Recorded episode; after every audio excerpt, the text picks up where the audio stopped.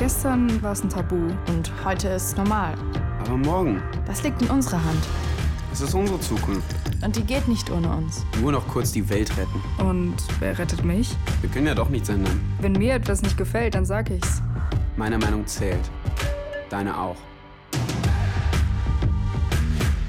So, ganz herzlich willkommen äh, zu unserer Konferenz heute. Migrationsgesellschaft im Wandel, Selbstverständnis, Perspektiven, Erfahrungen.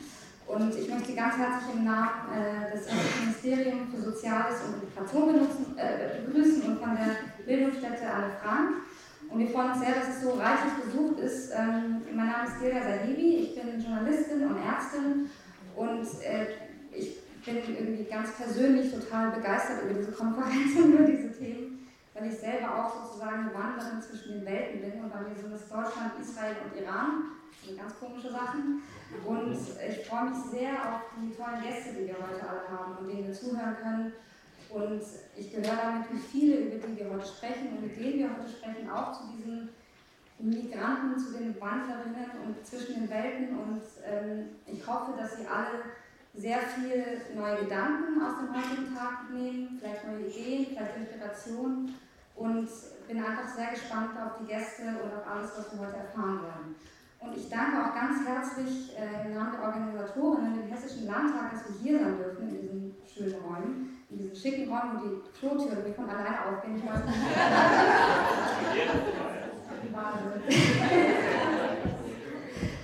Und deswegen möchte ich äh, gerne erstmal das Wort an die Haushalterin Karin Müller, die Vizepräsidentin des Hessischen Landtags, übergeben und mich ganz herzlich bedanken, dass wir hier sein dürfen.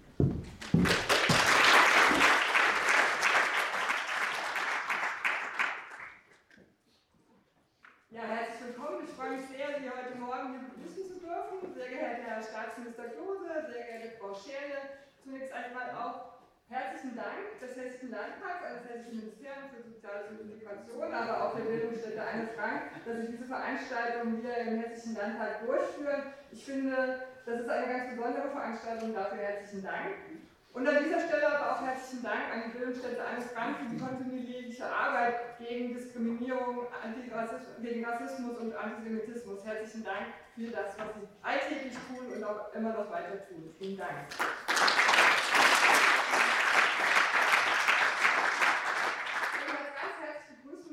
Generalkonsulin des Staates Israel, Frau Sandra Simovic. Sie vertreten ja nicht nur Hessen, sondern die ganze Südschiene, wie ich als Verkehrspolitikerin sagen würde, also Bayern, Baden-Württemberg, Hessen, das Saarland und Rheinland-Pfalz. Und ich habe auch gelesen, dass Sie nicht nur das Thema Antisemitismus in den Vordergrund stellen, sondern eher das Positive auch hervorarbeiten wollen von Israel und alle dazu ermutigen, nach Israel zu fahren. Das kann ich nur unterstützen. Ich war 1987 in Israel. Das ist ein wunderschönes Land und man nimmt die Erfahrung sein ganzes Leben weg. Also deswegen auch herzlichen Dank, dass Sie hier sind und für Ihre Arbeit.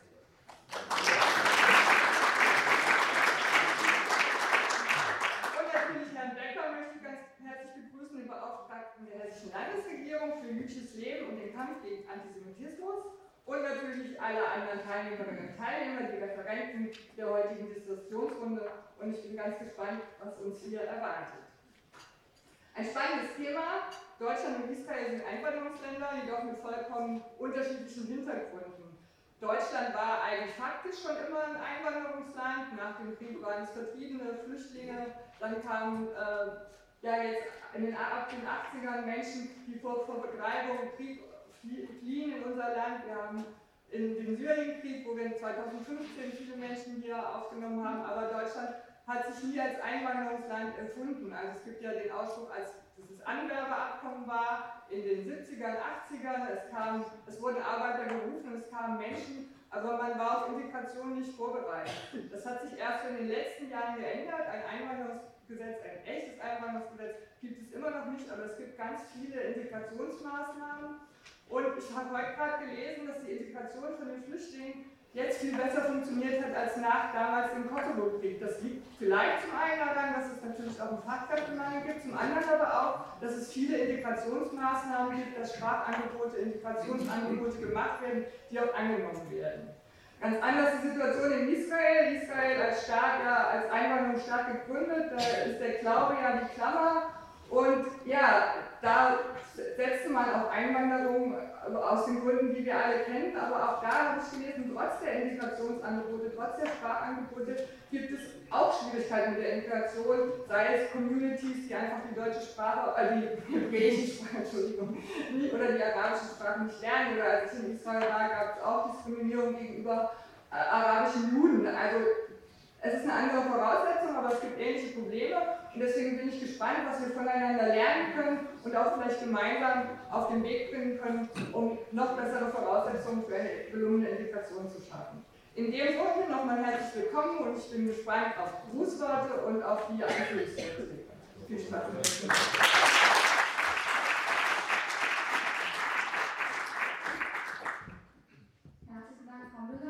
Noch einen kurzen Hinweis, es werden Fotos gemacht, die werden dann auch für die Öffentlichkeitsarbeit verwendet, damit sich nicht wundern, dass hier immer jemand in der Kamera läuft. Ich darf Sie durch diesen Tag heute führen. Ich werde Ihnen gleich kurz das Programm vorstellen. Das Besondere an dieser Konferenz heute ist eigentlich vor allem auch die, dieses Zusammenkommen von Politik und Zivilgesellschaft, was natürlich gerade bei diesem Thema Integration, Migration, das haben uns die letzten Jahre gerade in Deutschland gezeigt, extrem wichtig ist. Und deswegen ist es es ist besonders schön, dass wir eben von beiden Seiten heute auch Gäste haben und aus der Wissenschaft, die ihre Perspektiven und teilweise auch persönliche Perspektiven auf dieses Thema uns erzählen werden. Wir fangen an mit einer Begrüßungsrunde gleich mit ähm, Kai Klose, dem hessischen Minister für Soziales und Integration, mit San Pasimovic, der Generalkonsulin des Staates Israel, mit Uwe Becker, dem Beauftragten der hessischen Landesregierung für jüdisches Leben und den Kampf gegen Antisemitismus in Hessen und Gabriele Scherle, der Vorstandsvorsitzende der Bildungsstätte. Die werde ich auch gleich hochbringen, dann können wir gleich anfangen. Um 10.15 Uhr gibt es dann ein Kino von Richard Schneider, dem ehemaligen Studieleiter äh, Tel Aviv, der zehn Jahre dort gelebt hat und alle Facetten dieses Staates mitbekommen die man mitbekommen kann, glaube ich. Dann wird am, äh, am Professor Armin Nasseri sprechen. Danach gibt es eine kleine Podium, äh, gibt es eine Pause, wichtig. dann gibt es eine Podiumsdiskussion mit Herrn Nasseri und Herrn Schneider. Dann gibt es eine Mittagspause, das wird direkt hier vorne sein, also Sie können direkt hier draußen dann Mittag eine Stunde lang und dann sie die Panels. Und das dritte, Panel 3 wird hier in diesem Raum sein und die anderen zwei im dritten Stock. Aber da werden sie dann sicher auch noch hingeleitet werden. Genau, um 16 Uhr haben wir nochmal mit Mira Mendel eine, eine, einen Abschluss, dass wir alles nochmal uns anschauen, was wir heute so gelernt haben. Darf ich dann bitte Herrn Klose, Frau Simon Becker und Frau Schelle auf die Bühne bitten?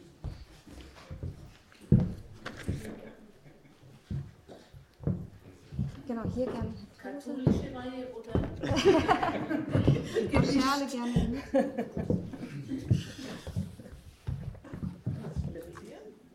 mit. Genau, Sie können die Mikros einfach schlecht rumgeben. Dann Na klar.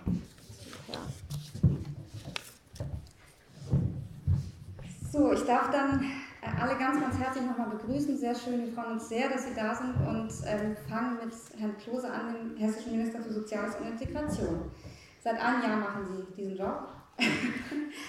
und Israel und Deutschland, es geht ja heute ganz speziell um Israel und Deutschland. Und beide Staaten sind ja, wie wir schon in unserer Veranstaltung sagen, Migrationsgesellschaften, ganz verschiedene. Und Sie beschäftigen sich als Minister tagtäglich mit Migration und mit diesen Migrationsfragen. Was ist denn für Sie das verbindende Element von Migrationsgesellschaften und warum sprechen wir heute überhaupt darüber? Warum sprechen wir über dieses Selbstverständnis von Migrationsgesellschaften? Ich glaube, weil es einfach notwendig ist, dass wir uns auch immer wieder ähm, selbst fragen, was ist eigentlich der Grundkonsens dieser Gesellschaft. Das wird hier meines Erachtens berührt. Ich habe den äh, schönen Vorteil, dass ich in dem Bereich Integration äh, schon vorher als Staatssekretär wirken durfte, insofern auch diesen Integrationsvertrag mit der Bildungsstätte äh, auf den Weg bringen äh, durfte. Und ähm, was wir immer wieder merken bei den unterschiedlichen Integrationsverträgen, die wir haben, ist, wie wichtig es ist, nochmal herauszuarbeiten, was sind eigentlich die Grundlagen unseres Zusammenlebens. Es geht um gegenseitigen Respekt, es geht um Anerkennung, auch unserer Unterschiedlichkeit und unserer Verschiedenheit, weil wir als hessische Landesregierung diese gesellschaftliche Vielfalt als Bereicherung betrachten wollen. Und zwar ohne zu verschweigen, dass Vielfalt manchmal auch anstrengend sein kann. Ja, das ist völlig klar. Und ähm, deshalb arbeiten wir im Bereich Integration und Antidiskriminierung ähm, durchaus auch Hand in Hand. Es geht immer auch um Teilhabe und Chancengerechtigkeit. Es geht immer darum, dass alle dazugehören. Es geht darum, dass Integration eine Daueraufgabe ist. Ja, die endet nicht irgendwann, ähm, sondern wir, wir, sind immer wieder mit äh, gesellschaftlicher Erneuerung äh, befasst. Und es ist eine Aufgabe, die sich an alle richtet. Das heißt, an diejenigen, die wie auch immer, wie, wie lange auch immer schon hier leben, äh, genauso wie an die, die eben erst kürzlich äh, zugewandert sind. Und genau diesen Geist atmen unsere Integrationsverträge und machen das dann konkret, weil gelebt wird es ja nicht dadurch, dass das Land Hessen sagt, so soll es jetzt sein, ähm, sondern es wird äh, vor Ort äh, gelebt, es kommt darauf an, es mit Leben zu füllen und das passiert durch die Zivilgesellschaft, deshalb kann ich mich Ihnen nur anschließen, genau diese Begegnungen dann auch ähm, mit der Zivilgesellschaft gemeinsam sind das Entscheidende. Vielen Dank. Äh, Frau Scherle, Sie sind Vorstandsvorsitzende der Bildungsstätte Anne Frank und damit auch Mitorganisatorin dieses, äh, dieser Veranstaltung. Und die Bildungsstätte hat diese Tagung überhaupt mit auch mit ins Leben gerufen und kooperiert eben als zivilgesellschaftliche Einrichtung mit der Politik. Das ist Ihnen ja besonders wichtig und dafür haben Sie sich genau dieses Thema speziell ausgesucht. Und warum ist es wichtig für Sie, dass wir heute über dieses Thema sprechen und warum ist es gerade Israel? Ich möchte dazu drei Anmerkungen machen. Unsere deutsche Gesellschaft als Migrationsgesellschaft zu verstehen, verbindet alle Mitarbeitenden, aber auch alle Arbeitsbereiche und Projekte der Bildungsstätte. Würden Sie alle sagen, das ist ja normal. Das Besondere der Bildungsstätte ist aber, dass alle Expertinnen und Experten für Migration und Integration sind. Also das ist Alltag. Viele bringen ihre eigene Migrationsgeschichte oder die ihrer Familie mit. Die Mitarbeitenden der Bildungsstätte spiegeln die Zusammensetzung unserer Gesellschaft. Und das ist eine sehr produktive Mischung.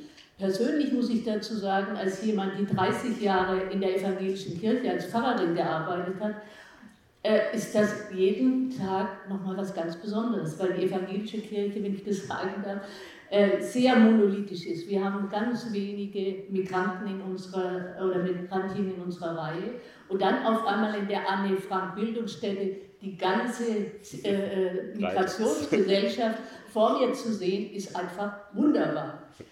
Also die Erfahrung von Buntheit und Diversität äh, der ganzen Gesellschaft findet sich da einfach. Ich würde sagen, das ist auch noch nicht der Himmel auf Erden. Äh, es macht natürlich auch Dialog und Konflikt, ist der Alltag, aber es kommt was unheimlich Produktives dabei heraus. Migration ist da kein Problem, sondern wirklich eine Bereicherung. Mich erfüllt es mit meinen 67 Jahren einfach mit großer Hoffnung für unsere Gesellschaft. Das ist das eine. Das andere ist, dass die Frage nach der Zukunft der Migrationsgesellschaft, die Zukunft unserer Demokratie, ein alle Arbeitsbereiche verbindendes und zu bearbeitendes Thema in der Anne Frank Bildungsstätte ist. Das heißt, wir gehen davon aus, dass grundsätzlich alle Perspektiven und Erfahrungen ernst genommen werden müssen und nicht nur die der Mehrheitsgesellschaft. Sie haben das ja auch sehr betont. Ich will das am Beispiel unserer derzeitigen Sonderausstellung, also ich mache Werbung für Anne Frank, das auch klar. Ich will das am Beispiel unserer derzeitigen Sonderausstellung zum 30. Jahrestag des Mauerfalls deutlich machen. Die Ausstellung heißt 1989, 90. Anderen wurde es schwindelig, schwarz, jüdisch, migrantisch. Sie widmet sich denen, die den Fall der Mauer nicht nur bejubeln konnten, nämlich der migrantischen, schwarzen und jüdischen Communities. Für sie war der Einigungsprozess mit Ängsten und Sorgen, ja mit rassistischen Anfeindungen und körperlichen Übergriffen begleitet. Die Ausstellung spürt Erinnerungen nach, die in vielen Wendeerzählungen ausgelassen werden. Mich hat zum Beispiel die Erinnerung sehr angesprochen, sehr betroffen, nämlich die Erinnerung an die DDR-Vertragsarbeiter aus Mosambik oder Vietnam, die mit der deutschen Einigung über Nacht alles verloren haben. Arbeitsverträge, Aufenthalt und die versprochene Bezahlung am Ende ihrer jahrelangen Arbeit. Die warten immer noch darauf. Ich könnte jetzt auch viel erzählen von Response, unserer Beratungsstelle für Opfer rechter, rassistischer und antisemitischer Gewalt und damit auch ein Problem der Migrationsgesellschaft und vor allem der Mehrheitsgesellschaft. Aber so viel Zeit habe ich nicht. Meine zweite Anmerkung. Ich bin erst seit drei Monaten Vorsitzende. Ich muss noch alles ablesen. Ich bitte um Verständnis. Also meine zweite äh, Anmerkung zur DNA der Bildungsstätte. Anne Frank gehört, das wird ja am Namen auch deutlich, dass zur Zukunft unserer Gesellschaft das Lernen aus der Geschichte, das Lernen aus dem Holocaust gehört. Damit ist das Verhältnis der Deutschen zum Judentum und die ganze Frage nach dem Antisemitismus in unserer Gesellschaft aufgerufen. In dieser Arbeit haben wir gelernt, dass eine Empathie für die Opfer des Holocausts für Anne Frank nur gelingt, wenn die Diskriminierungs- und Ausgrenzungserfahrungen von Menschen gerade mit Migrationsgeschichte, heute besonders der muslimischen Jugendlichen, einen Raum und ein Ohr finden. Dem versuchen wir in unserem Lernlabor Anne Frank morgen mehr gerecht zu werden. Aber es auch in der Arbeit mit Multiplikatoren zu bearbeiten. Deshalb gehören die Sensibilisierung für gruppenbezogene Menschenfeindlichkeit, Rassismus und Antisemitismus in Deutschland für uns zusammen. Auch wenn die Ursachen und die Hintergründe, ich finde, unbedingt auch zu unterscheiden sind. Und meine dritte Anmerkung Warum Israel? Viele Diskussionen um Antisemitismus sind heute vom Nahostkonflikt überlagert. Dabei scheint oft ein sekundärer oder israelbezogener Antisemitismus als Entlastung auf. Das Täter-Opfer-Verhältnis wird umgedreht. So kommt zum Beispiel die Bertelsmann-Studie Israel-Deutschland heute, verbindende Vergangenheit, trennende Gegenwart, ich kann sie nur empfehlen, zu dem Schluss, dass die Gruppe in Deutschland immer größer wird, die meint, der Staat Israel würde mit den Palästinensern genauso umgehen wie die Nazis mit den Juden. Das weist in eine Richtung, die von der ohnehin komplexen Konstellation des Konflikts abweicht und auf tiefere Beweggründe schließen lässt. Durch den Vergleich der Politik Israels mit den Verbrechen an den Juden wird deren Status als Opfer des Holocausts in Frage gestellt und die Schuld und Verantwortung Deutschlands minimiert oder sogar gänzlich geleugnet. 41 Prozent der deutschen Befragten sind in dieser, sind dieser erschreckenden Ansicht. So die Studie aus dem Jahr 19, 2015. Ich gehe mal davon aus, es könnte noch schlimmer aussehen jetzt. Die Flüchtlinge, die vor allem 2015 aus dem Nahen Osten gekommen sind, bringen daneben andere israelfeindliche Bilder mit, die sich aus der Konfrontation zwischen Israel und den arabischen Staaten und dem ungelösten Palästinenserkonflikt speisen, aber, aber auch durch, durchsetzt sind, ich habe das jetzt gerade konkret erlebt, von antisemitischen Verschwörungstheorien ich nenne nur die äh, Protokolle der Zion, der Weisen von Zion. Ich hätte nicht gedacht, dass ich das nochmal erlebe, dass mir das jemand als Wahrheit versucht beizubringen. Auf diesem Hintergrund dieser Phänomene gehört zur Bekämpfung des Antisemitismus dazu, ein differenzierteres Israelbild zu befördern und unterkomplexe Stereotypen zu korrigieren. Dazu wollen wir mit diesem Studientag beitragen. Israel ist mehr als der Holocaust und der Nahostkonflikt. Einen anderen Blickwinkel auf Israel zu werfen, neue Einblicke zu bekommen, darauf hoffen wir, wenn wir heute Israel im Vergleich zu Deutschland als Migrationsgesellschaft in den Blick nehmen wollen. Vielen Dank.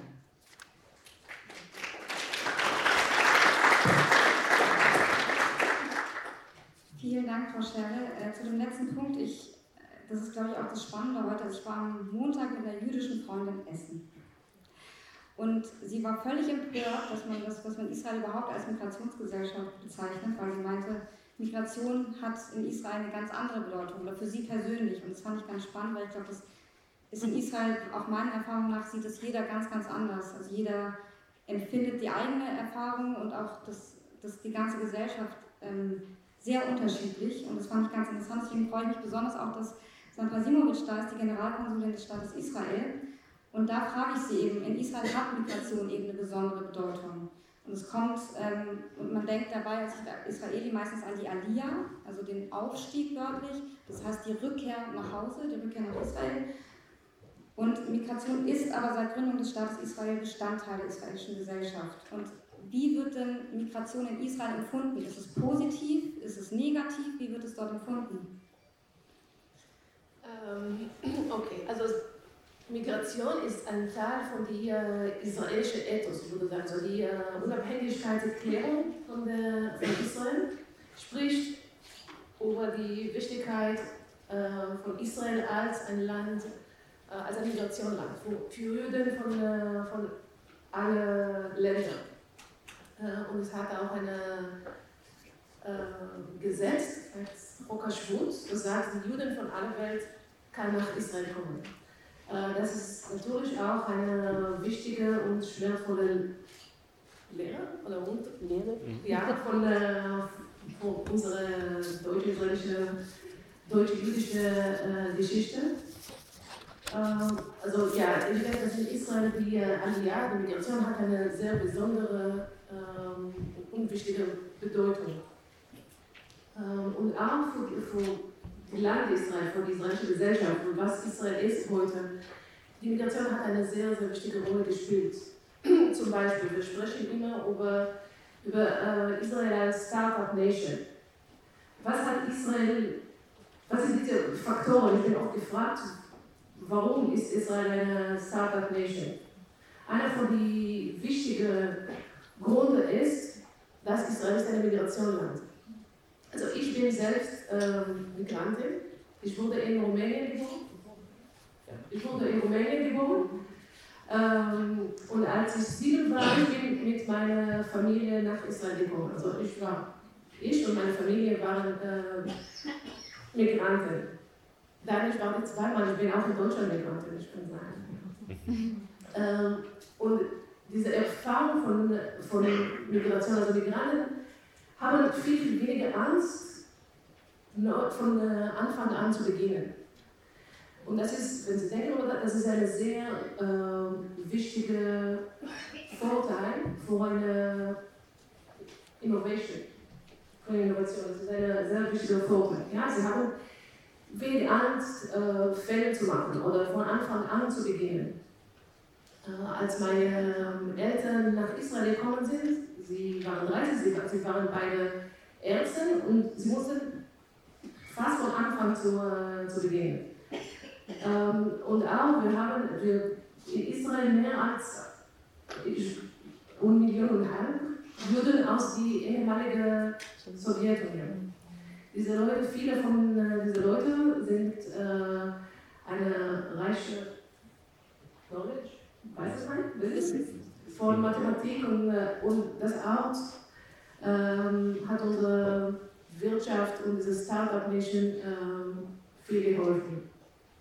Also Migration ist eine Asset ein wichtiger Teil, ein wichtiger Vorteil von israelischer Gesellschaft.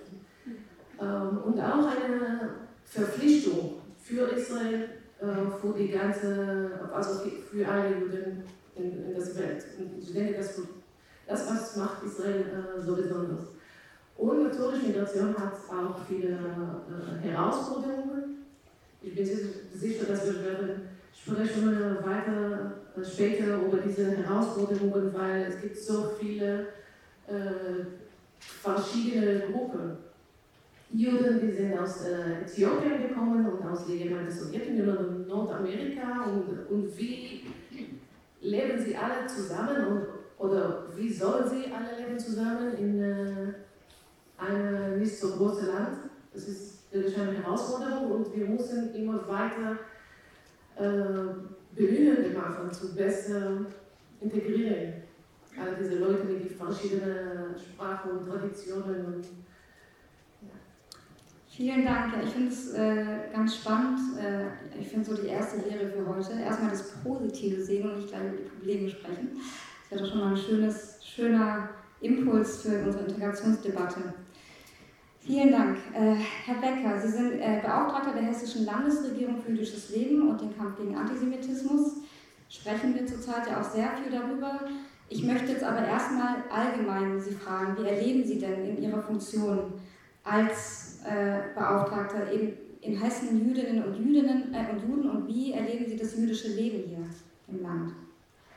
Also wir sprechen ja im Moment schon äh, sehr viel auch über Vielfalt und Buntheit äh, und das, was man auf die gesamte Gesellschaft übertragen kann, lässt sich genauso auch auf jüdisches Leben für sich übertragen. Ähm, da gibt es sozusagen das jüdische Leben, sondern es gibt jüdisches Leben in ganz unterschiedlichen Formen, in ganz unterschiedlicher Nähe und Intensität, in der Frage auch selbst schon, wenn man über das Liberale spricht, selbst da geht sozusagen das Liberale in seinem Spektrum nochmal weit auf und das macht es spannend, das macht es äh, vielfältig, das macht auch Reiz aus äh, und gleichzeitig aber auch festzustellen, dass das Wissen um jüdisches Leben außerhalb jüdischer Communities eigentlich kaum vorhanden ist. Mhm. Wenn man nicht einen persönlichen Bezug hat, wenn man nicht jemanden kennt, wenn man nicht sich sozusagen selbst aufmacht, nimmt man jüdisches Leben eigentlich auch kaum wahr. Was natürlich auch verständlich ist, wenn wir uns nur mal auf jetzt Hessen wirklich konzentrieren, dann lebten hier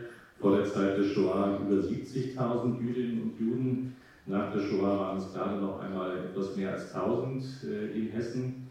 Wir haben, wenn wir heute schauen, äh, auf Hessen selbst äh, um die 11.000 bis 12.000 Jüdinnen und Juden, die in ihren Gemeinden vorhanden sind. Ähm, wir hatten einmal 400 Gemeinden, heute sind es 11. Daraus entsteht schon mal ganz nüchtern die Realität, dass sich jüdisches Leben eben auch kaum zeigt und man Neugier selbst entwickeln muss. Und umgekehrt glaube ich schon auch unser Auftrag darin liegt, auch mit Blick auf das Thema des wachsenden oder zumindest auch lauter und aggressiver werdenden Antisemitismus, dass wir ihn auf der einen Seite bekämpfen, indem wir sehr klar und konsequent gegen jegliche Form vorgehen, auf der anderen Seite aber auch jüdisches Leben vermitteln.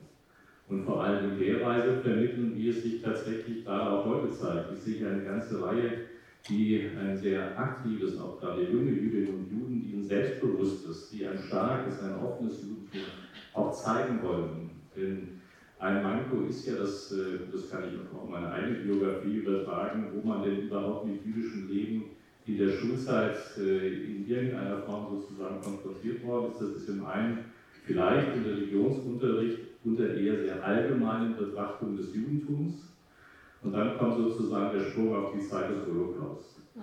Und ich habe das mal sehr plakativ ausgedrückt, äh, wenn man sozusagen das, die durchschnittlichen jungen Hessen oder Hessen nimmt. Äh, für die ist jüdisches Leben irgendwann 1933 in Deutschland plötzlich da gewesen. Da waren plötzlich auch die Nazis, dann haben die einen die anderen umgebracht und dann waren beide anschließend nach 45 nicht mehr da.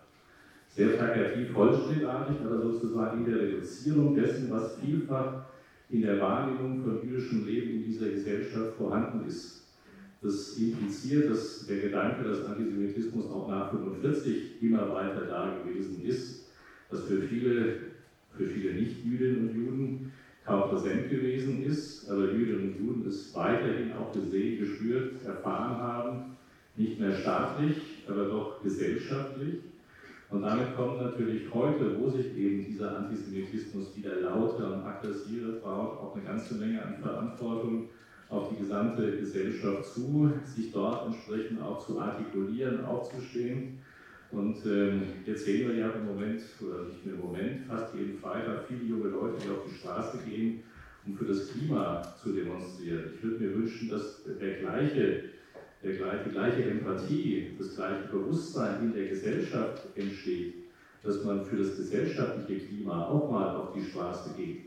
Und nicht nur einmal, sondern das Gefühl, hier ist was zu tun, weil wir letztendlich auch als Gesellschaft insgesamt die Frage beantworten, wie halten wir es mit dem Miteinander in Buntheit und Vielfalt. Und da ist das Thema Antisemitismus auch ein Stück natürlich ein Seismograph über den Zustand von Gesellschaft. Aber umgekehrt, wie gesagt, ich sehe, weil ich grundsätzlich auch ein optimistischer Mensch bin, viele, gerade viele junge Jüdinnen und Juden, die sagen wollen, ich möchte in diesem Land äh, als deutsche Jüdin, als deutsche Jüdin zeigen, dass man in beiden diesen, diesen, dieses Bild auch vermittelt und dafür einsteht. Umgekehrt erlebe ich natürlich trotzdem, dass eine Besorgnis da ist, äh, dass sich Eltern die Frage stellen, kann ich meiner Tochter sozusagen raten, mit äh, einer Halskette, auf der, ein Nadelstern sehr erkennbar angebracht ist, äh, einfach mal quer durch die Stadt zu gehen? Kann der Sohn mit der Kippa unterwegs sein? Ähm, und wichtig ist, dass die dass die Baseballkappe nie über die Kippa siegen darf. Also das Bild nach dem Motto, das siehst du sozusagen oben drauf, dann ist es sozusagen sicher. Und wenn sich, was ja Fakt ist im Augenblick, tatsächlich, Gott sei Dank nicht in der Breite, aber in einer ganzen Reihe von Stellen, jüdische Familien die Frage stellen, ob sie in diesem Land noch eine Zukunft haben, dann kann man nicht mehr davon reden, dass wir irgendwie 5 vor 12 hätten. Also wenn sich Hessinnen und Hessen die Frage stellen, ob sie in diesem Land weiter oder zumindest ihre Kinder eine Zukunft haben, dann bekommt man ein bisschen ein Gespür vielleicht dafür, welche Temperatur unsere Gesellschaft, unser gesellschaftliches Klima schon erreicht hat. Also auf der einen Seite durchaus einen grundhaften Optimismus, dass vieles möglich ist, wenn sich ein paar mehr jetzt nicht gleich, aber von ihren Stühlen erheben und endlich mal, Entschuldigung, den Hintern hochbekommen, für das einzustehen, was unsere Gesellschaft tatsächlich ausmacht. Und ich glaube schon, dass auch der heutige Tag die Diskussion ein Stück auch aufzeigen können, wo und was auch möglich ist. Und gerade mit dem Blick, wenn es jetzt auf Israel geht, lassen Sie mich das abschließend noch ergänzen, dann haben wir natürlich dort auch genau das, was eben schon angesprochen worden ist, eine Vielfalt in ganz unterschiedlicher Form, von der Gesellschaft bis hin zur Cuisine, von Kultur bis Politik, von all dem, was dieses wunderbare Land auch ausmacht. Und auch da geht es darum, das den Menschen ein Stück weit letztendlich auch zu vermitteln, weil die, die sich nicht interessieren, die sich nicht sozusagen diesen Themen schon zuwenden, finden da auch keinen Zugang. Also insofern, wir werden 2021 1700 Jahre jüdisches Leben in Deutschland begehen. Das zeigt auch, dass jüdisches Leben ein Teil der Identität unseres Landes ist, auch dafür einzustehen. Die Kölner Vereine haben das ein Stück weit stärker für sich äh, an diesem Punkt, äh, mit Speyer, Worms und äh, Köln. Ich sage immer, man hat es damals, ich habe das an anderer Stelle neulich mal gesagt, mit Sicherheit sind auch viele durch Hessen damals durch, dass es jemand so aufgeschrieben hat wie in Nordrhein-Westfalen. Also insofern 1700 Jahre zeigen aber, welch enormer Schatz jüdisches Leben auch zur Entwicklung auch unseres Landes beigetragen hat und das auch weiterhin tut. Wenngleich, wie gesagt, leider die Zahlen äh, heute geringer sind. Und was man im Ausblick hat, leider aussieht, dass auch die demografische Situation der jüdischen Community eine ist, die sehr stark altert. Wenn man es auf ganz Deutschland überträgt, sehen wir heute also in den Gemeinden etwa 97.000 Jüdinnen und Juden, das lag mal bei über 110.000. Und wenn man sich anschaut, dass etwa 10% über 80 sind und dass 10% auch 20 und jünger sind, dann merkt man, äh, über die Hälfte 60 plus, dann merkt man schon, dass auch innerhalb sozusagen dessen, wo jüdisches Leben vielleicht sogar in den nächsten Jahren geringer werden wird, umso mehr geschaut werden muss, wie das Transportieren, wie es ein Wissen darüber gibt, also es sind eine ganze Reihe von Herausforderungen, die da anständig sind, aber ich habe ein positives Bild von dem, was gerade auch die junge Generation hier aufbringen kann, ob es von Maccabi äh, bis hin zu vielen anderen Aktivitäten reicht. Also da passiert eine ganze Menge, auch sehr selbstbewusst. Und das möchte ich eigentlich, dass ich das zeige.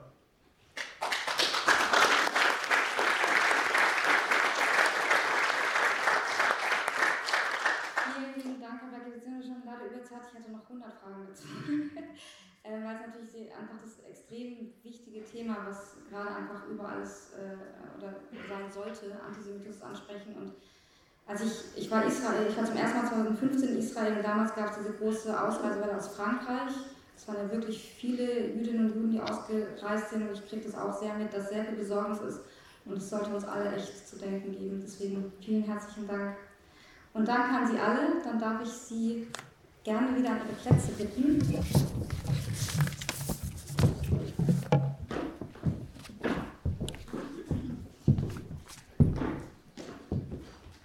Und darf dann gleich äh, Richard Schneider zu uns von vorne bitten. Er, wie gesagt, er äh, hat zehn Jahre das äh, ARD-Studio Tel Aviv geleitet in, in Tel Aviv, ist Journalist, Autor und Dokumentarfilmer, Editor Draft am BR ARD, hat das Glück, in Tel Aviv zu, zu leben. Ich habe vorher schon neidisch zugehört, als Tel Aviv erzählt hat. Und sein jüngstes Buch ist Alltag im Ausnahmezustand, mein Blick auf Israel. Und das finde ich persönlich auch sehr spannend, dass man sowohl den journalistischen Blick als auch den persönlichen Blick bekommt auf das Land. Und Herr Schneider kennt natürlich auch Deutschland, deswegen wird er uns, glaube ich, gleich sehr viele interessante Aspekte zu genau unserem Thema erzählen. Ich freue mich sehr darauf. Herzlichen Dank.